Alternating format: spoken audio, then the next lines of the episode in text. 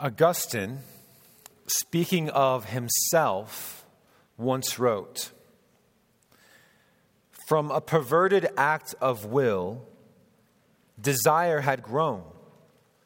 And when desire is given satisfaction, habit is forged.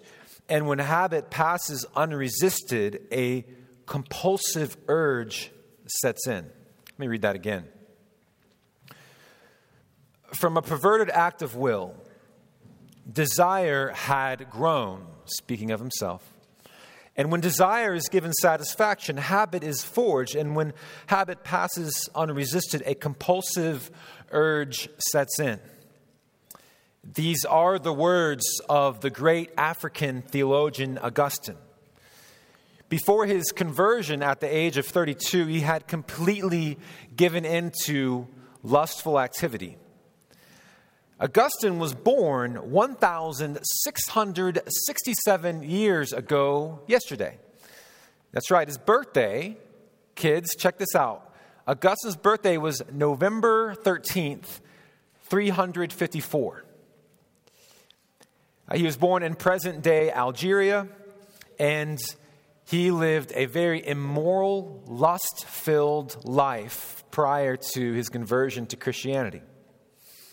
Reflecting back on his adolescence, he wrote in his book, his autobiography called Confessions. I wonder, does anyone read that or?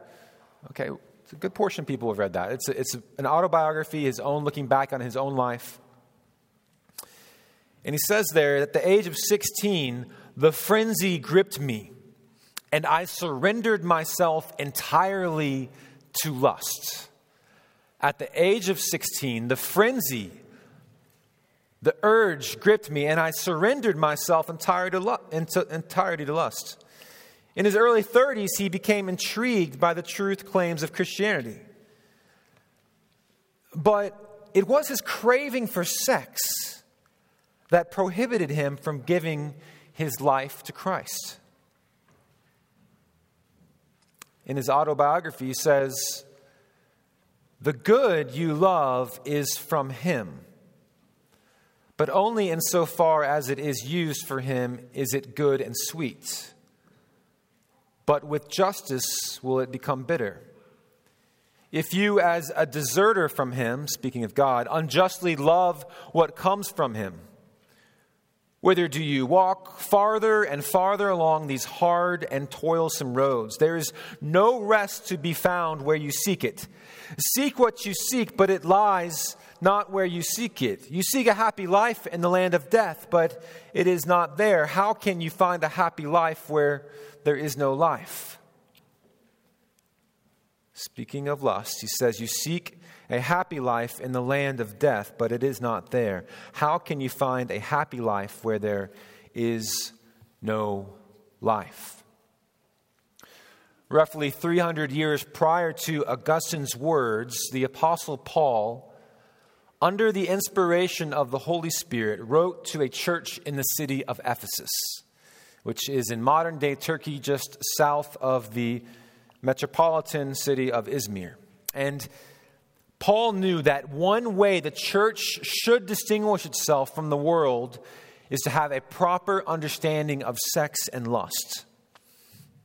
In our text today, God is calling all of us to be marked off from the imp- improper and idolatrous ways of the world. Uh, early this morning, I decided to make what was one sermon into two sermons. So today, I'll just be going through verses 3 to 6 of chapter 5 in Ephesians. And we'll be looking that, we'll be seeing that a church in a lust obsessed world should remember its sainthood. A church in a lust obsessed world should remember its sainthood. In Ephesians, Paul is, is wanting, just going back, just tracing our steps for a second. In Ephesians, Paul is wanting this church to know the immeasurable riches they have in Christ so they can be encouraged to live in a world that is antagonistic toward Jesus, his teachings, and then all and also to those who follow Jesus. In the previous passage, Paul exhorted us to walk in honesty with one another, in grace with one another, generosity, and to encourage one another. And all of those exhortations are rooted in spiritual realities of us being sealed by the Holy Spirit, of all of us being redeemed, and of all of us being adopted into the family of God. And so, as the text continues in, on into verse 3, he, he moves to more specific and to a more alluring, deceptive sin the sin of sexual immorality or fornication. And so, all that is written about in verses 4 to 14 is Paul urging Christians to be aware of the deceptive sin of fornication. So let's read all of that text, though I'll only be preaching verses 3 to 6. You can find the text of Ephesians chapter 5, 3 to 14 on page 978 of your Pew Bible. 978.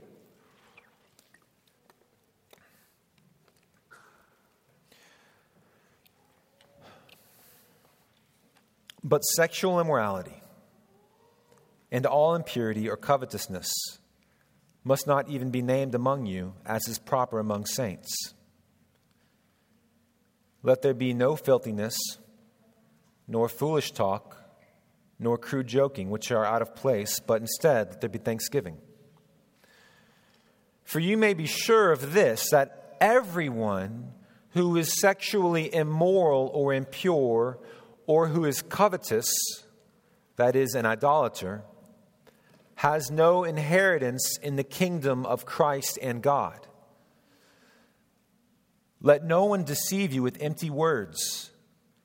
For because of these things, the wrath of God comes upon the sons of disobedience. Therefore, do not become partners with them. For at one time you were darkness, but now you are light in the Lord. Walk as children of the light. For the fruit of light is found in all that is good and right and true. And try to discern what is pleasing to the Lord. Take no part in the unfruitful works of darkness, but instead expose them. For it is shameful even to speak of the things that they do in secret. But when anything is exposed by the light, it becomes visible. For anything that becomes visible is light. Therefore, it says, Awake, O sleeper, and arise from the dead, and Christ will shine on you.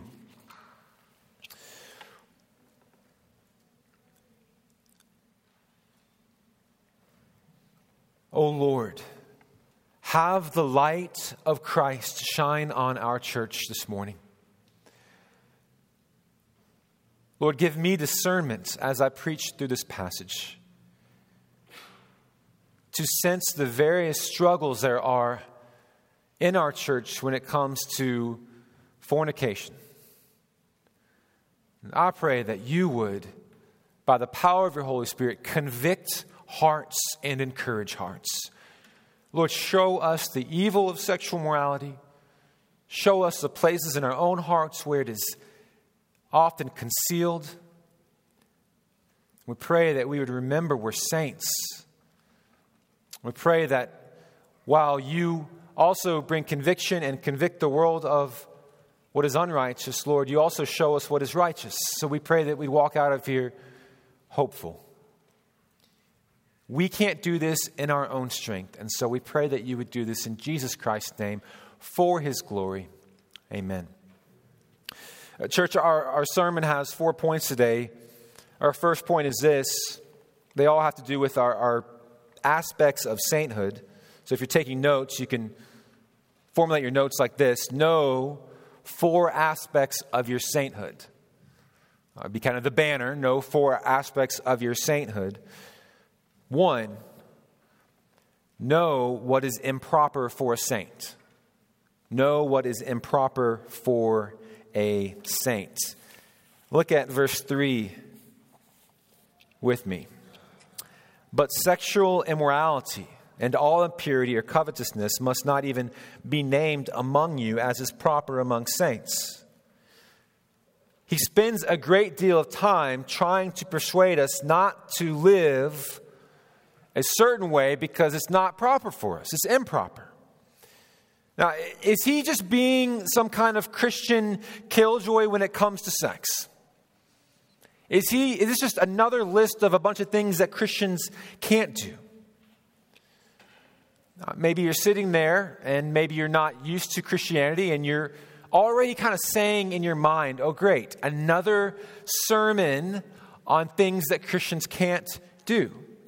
I encourage you, if you're just new to this church, we've been walking through the book of Ephesians. This is the very first time we've mentioned any of this.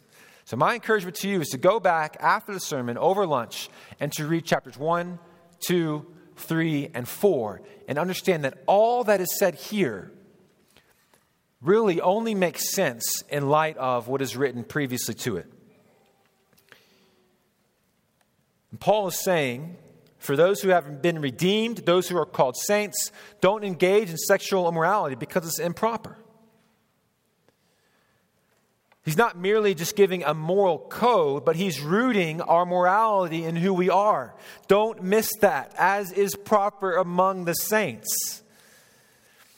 Uh, go back up to the beginning of verse 3. He says sexual immorality. In, in the Greek, that word is porneia. That's where we get our word porn or pornography from. Porn, sexual morality or fornication, graph, written. So pornography is written sexual morality.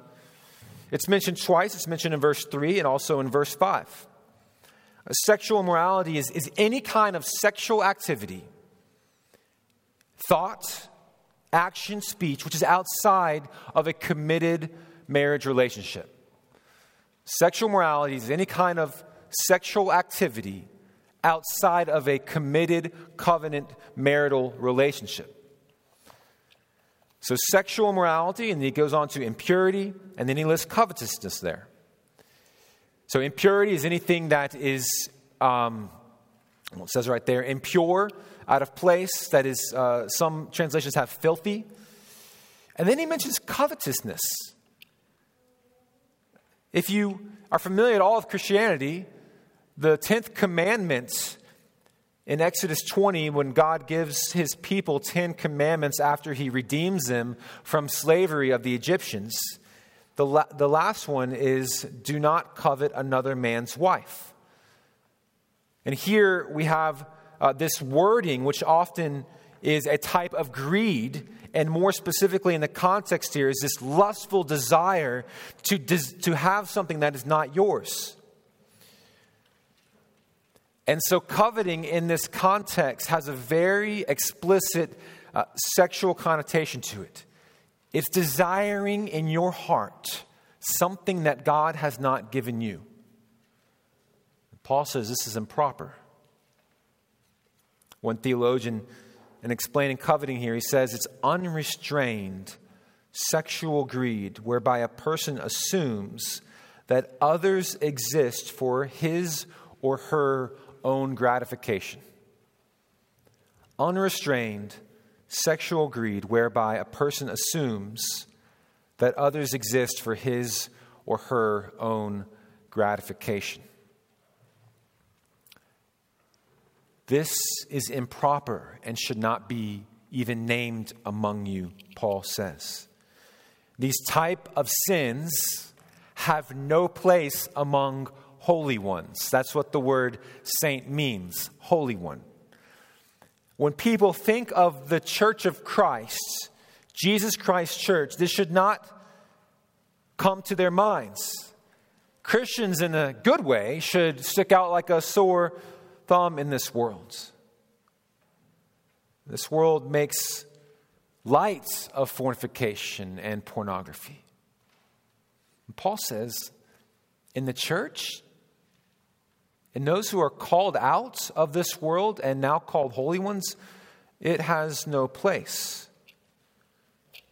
See, we, in a sense, are all sexual sinners. There's not one of us here who is not ever had one lustful thought. All of human race is given over to this sin to varying degrees. The apostle knows that. The apostle could include himself in that. But what the apostle is doing here is he's saying there is a category of people that are so consumed with lust and sexual morality that make light of it, that develop their own definitions, that affirm other people in their desires and also give into their own desires, that they're categorized as people that are given into this. So I don't think we're meant to read this in a sense, well, we're all depraved. We, you know, our church, we believe total depravity. Therefore, we all neatly fit into this category here. No, he knows that we're totally depraved. He knows that we're all sinners. But some sinners are saved by grace, and those are the saints. And some sinners aren't saved by grace because they still have not come to Christ for forgiveness of their sins. And that's what Paul is talking here. So, church, know what is proper for saints anything outside of the context of a committed marriage that is sexual is improper for a saint and goes against the will of God. And if you are known to be one who makes light of God's words on sexuality, then that's improper and that has no place. Secondly, in verse 4, know how a saint should talk. Know how a saint should talk. Look at verse 4. Let there be no filthiness, nor foolish talk, nor crude joking, which are out of place, but instead let there be thanksgiving. So, when it comes to sexuality, saints should speak differently. Saints should speak differently. And he gives three ways that a Christian should not speak. They're given here because they're out of place for a saint. It's unbefitting for someone who's called a holy one declared holy by the holy God, to speak this way, to have ways of filthiness and foolish talk and crude joking. So, church, Warner Road, as I go through this list of three improper ways to speak, ask yourself this question Does this at all characterize me? And secondly, because it might not characterize you. People might not think of you in these ways. Secondly, ask yourself which ways in your heart are you believing these and are just this close to coming out into the open? Out of the mouth is an overflow of our heart. So, in which ways, these unbefitting ways, are you most prone to sin? Uh, first of all, he talks about filthiness. Uh, this means speak, speech that is shameful or obscene, to act in defiance of, of what is social or, or moral standards, which results in embarrassment and shame and disgrace. Are there ways that you would speak among other saints that are un, improper, unbefitting? Do you speak in one way at your workplace, but in your Christian context, there's no way you would speak like that? you could be liable of filthy talking. Now, secondly, he says foolish talk. This carries a connotation of sort of speech that occurs at parties when someone has drunk too much and their lips get a little bit uh, loose or their tongue gets loose. And foolish talk comes out of their mouth, but in a more sexually explicit way. If you've ever grown up around alcohol, if you've had friends that have alcohol, or you yourself have gone through seasons where you drink too much, or maybe you are flirting with that too much right now, this is par for the course, isn't it? When people drink too much, something happens and they become foolish in their speech. And that foolish has some sexual undertones to it. Thirdly, crude joking.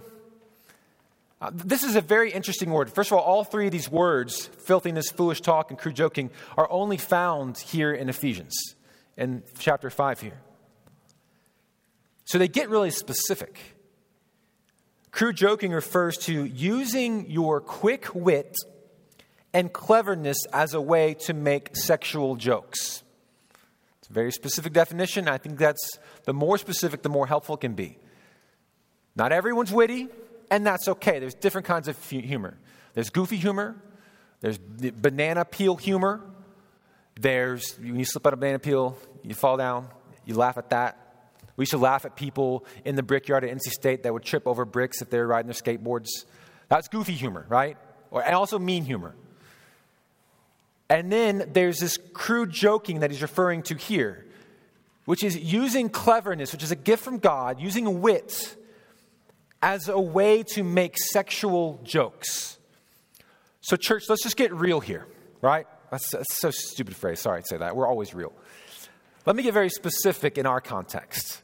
In our Christian subculture, it is very common to watch certain shows which don't have as their biggest aim sexual jokes or uh, making light of lust. It's not their biggest aim. Biggest aim is humor, but on their way to get there, not the only way that uh, they make people laugh is through sexually uh, crude joking, but it's one of the ways. And so I just know in our context that we can often watch shows like that. And I'm not here to say don't watch shows like that. I'm just here to say be on guard. And for many of us, it's wise and discerning to not watch certain shows that have crude joking. Because if you're not careful, you're going to consume, consume, consume, eat, eat, eat, and then eventually what's going to come out? That same kind of crude joking. Or your humor will be so warped that you can only find crude joking. You can only laugh at crude joking. It's a form of using your wit or cleverness in a way to make sexual jokes. At church, I'm guessing if you're like me, you're prone to measure yourself right now, not against God's word, but against others. You're prone to measure yourself not against God's word here, but against others. As a Christian, we should not, uh, we should not measure ourselves against others, but instead see these truths and measure ourselves against God's word.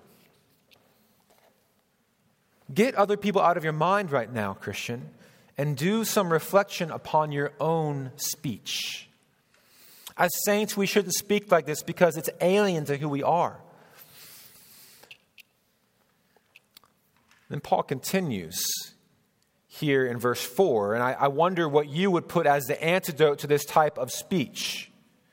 Maybe accountability groups is, the, is what Paul's going to write. Maybe he's going to say, just put a muzzle on your mouth and don't say anything. Uh, those are wise things, a proverbial muzzle, I think, are wise things sometimes. Accountability groups are wise. But verse 4 says, instead of those things, let there be thanksgiving. Thankfulness is God's grand plan for you to combat a filthy mouth. It's the antidote to this sort of speech. In Scripture, thankfulness is the response to God's work of redemption. It's acknowledgement that all blessings flow from God. If you find a Christian who is overflowing with gratitude for his redemption, for God bringing them out of slavery, to, of sin to slavery to righteousness, if you find this kind of Christian that talks about the blessings they have from God, you'll be hard pressed to find filthiness and crude joking and foolish talk coming from their mouth. This goes back to Ephesians 4:29 as we looked at last week. Do not let any unwholesome talk come out of your mouth, but only such as is good for building up as fits the occasion that it may give grace to those who hear. Saints should express gratitude rather than base joking. Christian, remember what the Lord says about our words. I tell you, on the day of judgment, people will give account for every careless word they speak. For every careless word they speak. For out of the abundance of the heart, the mouth speaks. So if you're prone to think that this doesn't involve you, consider what comes out of your mouth and know that's what's lying in your heart. And the answer is not neutrality. The answer is not, no, no, no, no, don't speak like that. No, God's answer is be thankful, be filled with gratitude for his blessings in your life. And I think ultimately the work of redemption in your life. Speak with gratitude. Thirdly, a saint should know how to act. A saint should know how to act or conduct him or herself. Look at verse 5. For you may be sure of this that everyone who is sexually immoral or impure, or who is covetous, that is, an idolater, has no inheritance in the kingdom of Christ and God. So we have coarse jesting, sexual humor, filthy talk that precedes immoral acts. You see that? It doesn't have to precede it, but often when someone has sexual humor and coarse jesting, as their speech, they're on a poor path to sexual immorality, pornography, fornication. They become impure. Scripture says they become an idolater. So the word in focus here is mainly that word for pornography, porneia, fornication. Uh, the King James Version gets real serious and calls it whoremongering. So, just to wake us all up, Paul's writing to Christians. You guys are Christians. This is what he wants us to know that these things have no place in us as saints, but they refer to the sons of disobedience, where the wrath of God is going to come upon. See, all of us were redeemed, and we used to be sons of disobedience and we used to be idolaters. And so Paul's writing to this, to this Ephesian context, knowing full well, full well it's a bunch of people who've been called out of darkness and called to walk in light. So I want you to, to go over to Acts chapter 19, 21 to 34 with me. That's on page 928 of your Pew Bible.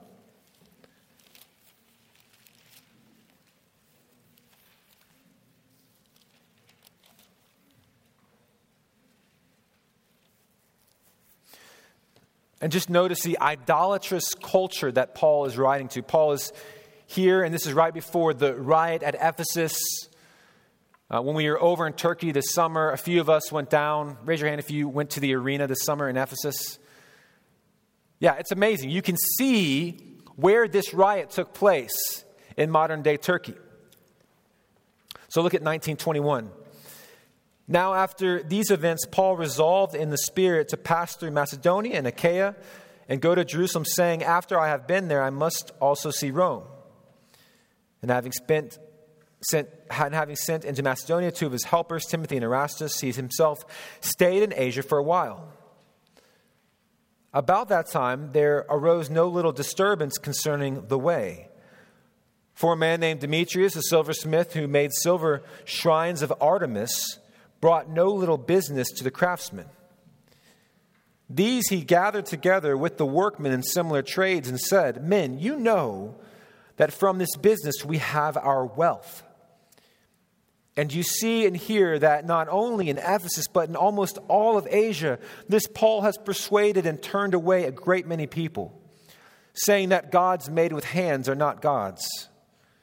And there is a danger not only that this trade of ours may come into disrepute, but also that the temple of the great goddess Artemis may be counted as nothing, and that she may even be deposed from her magnificence, she whom all Asia and the world worship. Read idolatry. When they heard this, they were enraged and were crying out, Great is Artemis of the Ephesians! So the city was filled with confusion, and they rushed together into the theater, dragging with them Gaius and Aristarchus, Macedonians who were Paul's companions in travel. But when Paul wished to go in among the crowd, the disciples would not let him. And even some of the Asiarchs, who were friends of his, sent to him and were urging him not to venture into the theater.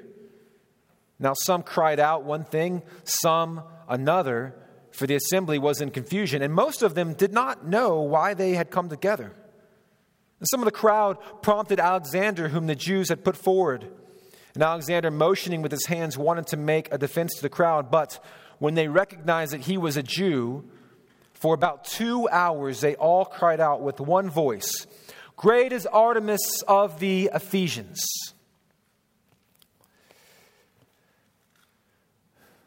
Idolatry rules the city of Ephesus. If you notice, they don't even know why they're in the arena. You notice that?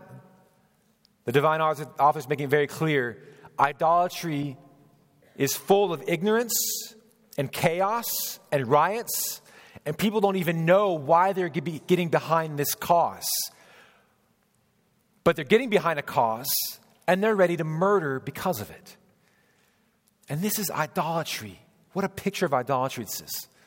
And Paul, here in our text, is calling idolatry coveting, desiring something so deeply. And so you take anger, which we talked about last week, just a little bit of anger in your heart. What happens if that anger keeps growing and growing and growing? Becomes bitterness, becomes vengeful. And friend, if unrestrained, our anger becomes murder. And so, here, when it comes to lust, if our lust, little seedling of lust, grows and grows, it works itself out in horrible ways in our mind, seeking things on the internet, seeking other relationships, and it can grow and grow and grow.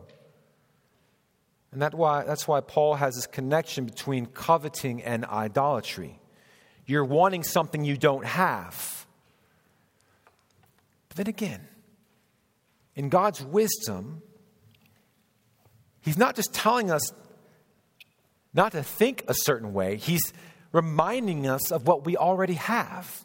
So rather than desiring what God has not given you and that which is forbidden, He reminds us that we have this inheritance in the kingdom of Christ and God. So go back over to Ephesians and look how Ephesians chapter 1 puts it.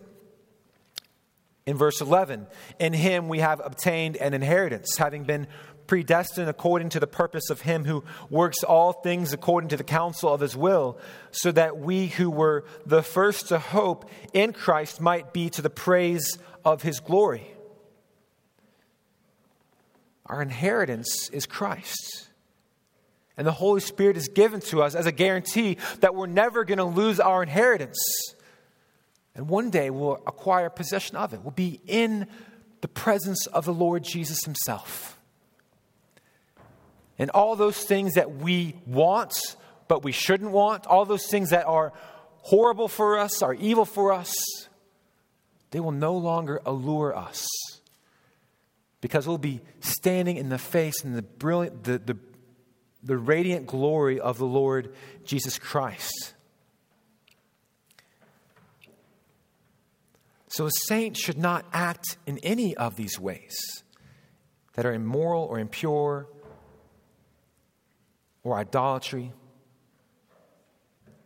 That's not who we are, friend. We don't have a lifestyle that lusts after things that God hasn't given us. Not everyone who is a non Christian lives like this. There are plenty of Christian or non Christians who have a committed relationship. He's not referring even to Christians here. He's just saying, don't live like that. Be reminded of what you were so that you can live how you are. He says Jesus is God's Jesus is God's anointed king and now you are under his lordship in his kingdom. Citizens of another world, not the world where you live.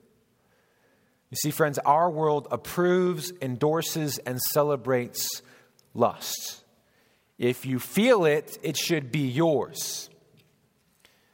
Saint, the time is fulfilled and the kingdom of God is at hand. We are those who have repented of our sins and placed our trust in the gospel, the good news that our sins have been forgiven. And we are those who believe that we have been given the power of the Holy Spirit to be overcomers of those sins. Christ Himself became sin for us when He died on the cross. And now we live as citizens in His kingdom because we are covered by His blood. And so, if you're feeling the conviction of the Holy Spirit, that is a good thing. If you're feeling like you are condemned, that is not of Christ. Unless you are not of Christ. And if you are here, not yet a Christian, let me encourage you that there is wrath waiting for you. There is a good God who will execute good judgment on all those who are apart from Christ. And we do not come here as those who have any wisdom of our own. We come here as humble people, proclaiming that we are sinners saved by the grace of God. If you have more questions about that message of the death, burial, and resurrection of Christ, please come find me afterwards. I'd love to continue talking to you about what it means to follow Christ and to no longer be condemned for the sins that we justly deserve. Warnell Road, if you are engaging in sexual morality, if you are involved in pornography on a regular basis, if you are just maybe on a monthly basis, a yearly basis, I don't know what it is, if you're having impure thoughts in your minds, I'm going to encourage you with, with three warnings, in a sense, why you should not engage in that. One, if you're engaged in pornography, it desensitizes your mind. It numbs what should be right pleasures. And over time, you have an inability to achieve that same high that you used to get. Your dopamine levels crave something more and more. You get bored and you no longer are satisfied with one level of immorality, you crave more and more. That's how sin works. That's part of Satan's playbook. So let me warn you if you think you are just kind of coddling your sin just a little bit, that's not the right mentality when it comes to lustful desires. As we'll see next week, we should expose those, bring those into light, and you'll find a bunch of saints here at Warnell Road that want to help you because we all need help in this battle. Well, secondly, we're going to talk about this more next week, is objectification. When you do this, you start looking at people as objects rather, as, rather than those who are created in the image of God. And it's hard to be a brother or a sister in Christ and objectify someone. Third, you have an inability to serve. If, if I'm characterizing you right now to some degree, you have an inability to serve because you're so busy struggling and fighting and, and resisting because you keep giving in and you have developed a taste for something that you shouldn't have a taste for, that you can't think about others. And so your mind is completely on this battle. Not that all of us don't battle to some degree, but you're so engaged in this battle, you don't have time to do anything else. And if you don't struggle, if this doesn't characterize you right now, if, if you're not really, if this isn't really hitting home, uh, you might be self deceived, or by the grace of God, you might, not, you might be in a season of your life where this doesn't have the same grip that it maybe used to have. Maybe you are older, and for whatever reason, the things I'm saying to you more apply to younger people. Or maybe God has sanctified you to the point where this isn't struggle, like this is not as gripping on you as it is in others. If that's you, let me just encourage you that when you pray through the membership directory, Make this part of your prayer. Pray for the purity of the saints at Warnell Road. This affects all of us. We are one body. The church, remember what Jesus said, though. You have heard what it was said, you shall not commit adultery. But I say to you that everyone who looks at a woman with lustful intent has already committed adultery with her in his heart. So, in one sense, and in a very real sense, we're all adulterers. We've all looked at people in ways that we shouldn't. And we all justly deserve God's wrath. And, friend, that should humble you. That's what's so missing about the Christian cause in the late 80s and 90s, the moral majority. it might be wise for some political, it might be politically expedient, but it does cloud the gospel when we just list a bunch of do's and don'ts. We must uh, communicate that we are sexual sinners, that all of us, to some degree, have looked at other people improperly. And in Jesus' mind, we are adulterers. So, what do you do with this? Again, we'll, we'll talk more about this next week, but Jesus gives some advice. He says, if your right eye causes you to sin, tear it out and throw it away. For it's better that you lose one of your members than your whole body be thrown into hell. And if your right hand causes you to sin, cut it off and throw it away. For it is better that you lose one of your members than that your whole body go into hell.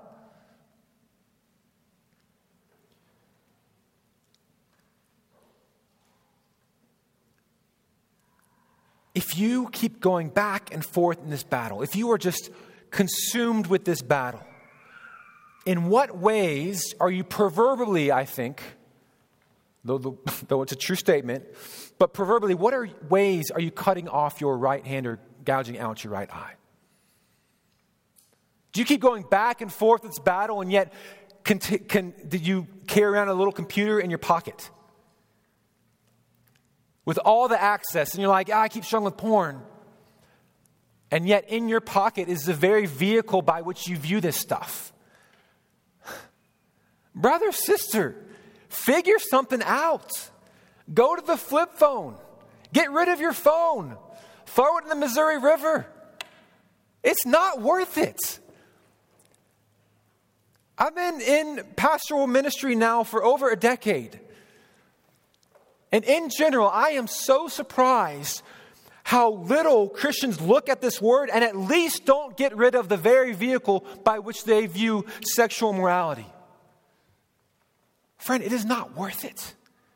And guess what? There's life on the other side, and it is a thousand times better than that fleeting pleasure that you're getting, that fleeting high you get from looking at an improper image. As one theologian said, your phones are like a brothel in your pockets. What measures have you taken to get rid of the brothel?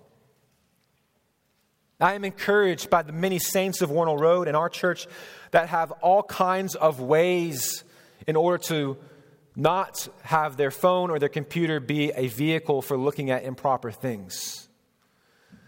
So many of the members here have parental controls that other people have so that they don't, in a moment of weakness, go and look up things that they don't, in their mind, want to, but in their flesh want to. If, if that's you, if you're not there yet, find a brother or sister. I think that you would be welcomed by someone who would gladly help you in this fight.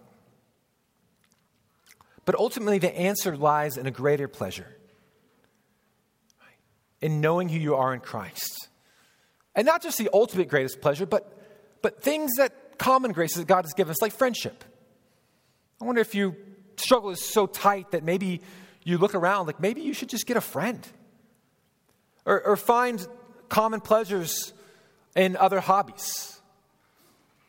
I've, I've loved getting to know Philip. Philip has about 20 hobbies making coffee, gardening, reading, other hobbies I've forgotten, carpentry or woodworking. Like other hobbies are so helpful to get our mind off of the battle of sexual morality. Also, find a greater purpose. Friends, serve this church. Serve this church. I've been so encouraged by some people coming over in the middle of the week and just doing small medial tasks in our church. We'll talk about this more next week and how we're, our greatest purpose really is a great commission, and part of that is to expose this darkness. And thirdly, find normal heroes find normal heroes. Those brothers that were standing up here earlier, Philip, Matt, Andrew, they don't engage. It's not characteristic of them to engage in sexual morality. They're not above having lustful thought like none of us are. But this is not their pattern, this is not their lifestyle. Find normal heroes, not ones that are far off, but in those in your local church. And lastly, as we close here, verse 6 says, Know how a saint should listen. Know how a saint should listen. Let no one deceive you with empty words, for because of these things, the wrath of God comes upon the sons of disobedience. Saints should be careful with what they hear. Christian, know that any teaching about human sexuality that differs from God's is satanic. It's right there in the first chapters of Satan's playbook to confuse what it means to be what to confuse what sex is. This is his strategy. It seems that Satan loves to pick apart Christianity in two main ways confusing the Trinity, who God is, is Jesus really God? You know, those subtle whispers in people's ears, and also with sexuality. And so he entices us with sin and with empty words that lead to sin. There's so much deception going on in our world when it comes to sexuality, and God's wrath is being stored up against all sexual sinners who have no advocate for them. You can go all across the world history to see this as a common tactic of Satan. You can look at temples in East Asia and to see that vile sexual acts are found in temples. You can see that among the people of Israel as you read First and Second Kings, how they developed these male cult prostitutes and they put these images in temples. You can go to all the many brothels in Bangkok. You can read about pederasty in Roman culture. You can hear about the horrible practice that goes on in Afghanistan called bacha bazi, as displayed in the famous book, The Kite Runner. Or you can even go a step further and uh, on the opposite extreme and look to how women are being suppressed in Afghanistan by the Taliban and being treated as objects sexuality is so distorted and there's so many voices that are speaking to us that we need to have our minds transformed by the scriptures themselves. So, Christian, in a world that is so warped and confused about sexuality, what must we do? We must live as children in the light.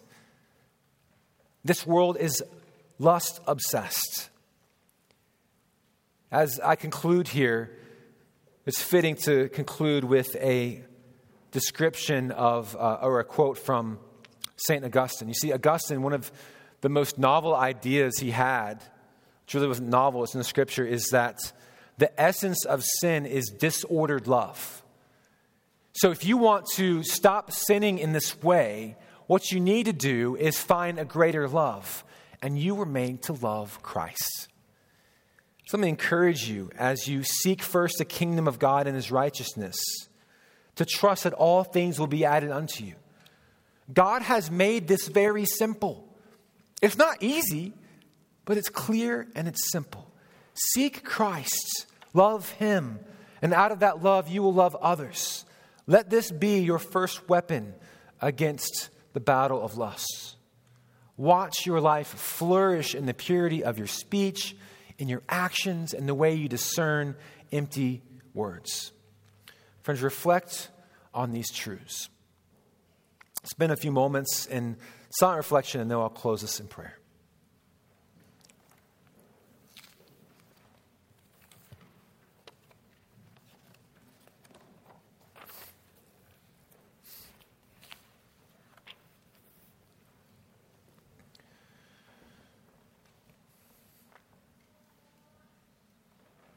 Lord, thank you that according to your word, uh, you work when it is proclaimed. And so we proclaim that Christ has been crucified. And now we get to live in an abundance of hope and life. And we thank you that our greatest possession is Jesus. And we thank you that He is our inheritance. And Lord, we pray for Warnell Road that we would see that in our desires to live as is proper for saints to live, that we would consider the love of Jesus for us, and may that root out unhealthy desires and temptations. Lord, would you do this in our church? And Lord, would you even prepare us for next week as we see what it means to live as children in the light and what it means to expose darkness? We pray this in Christ's name.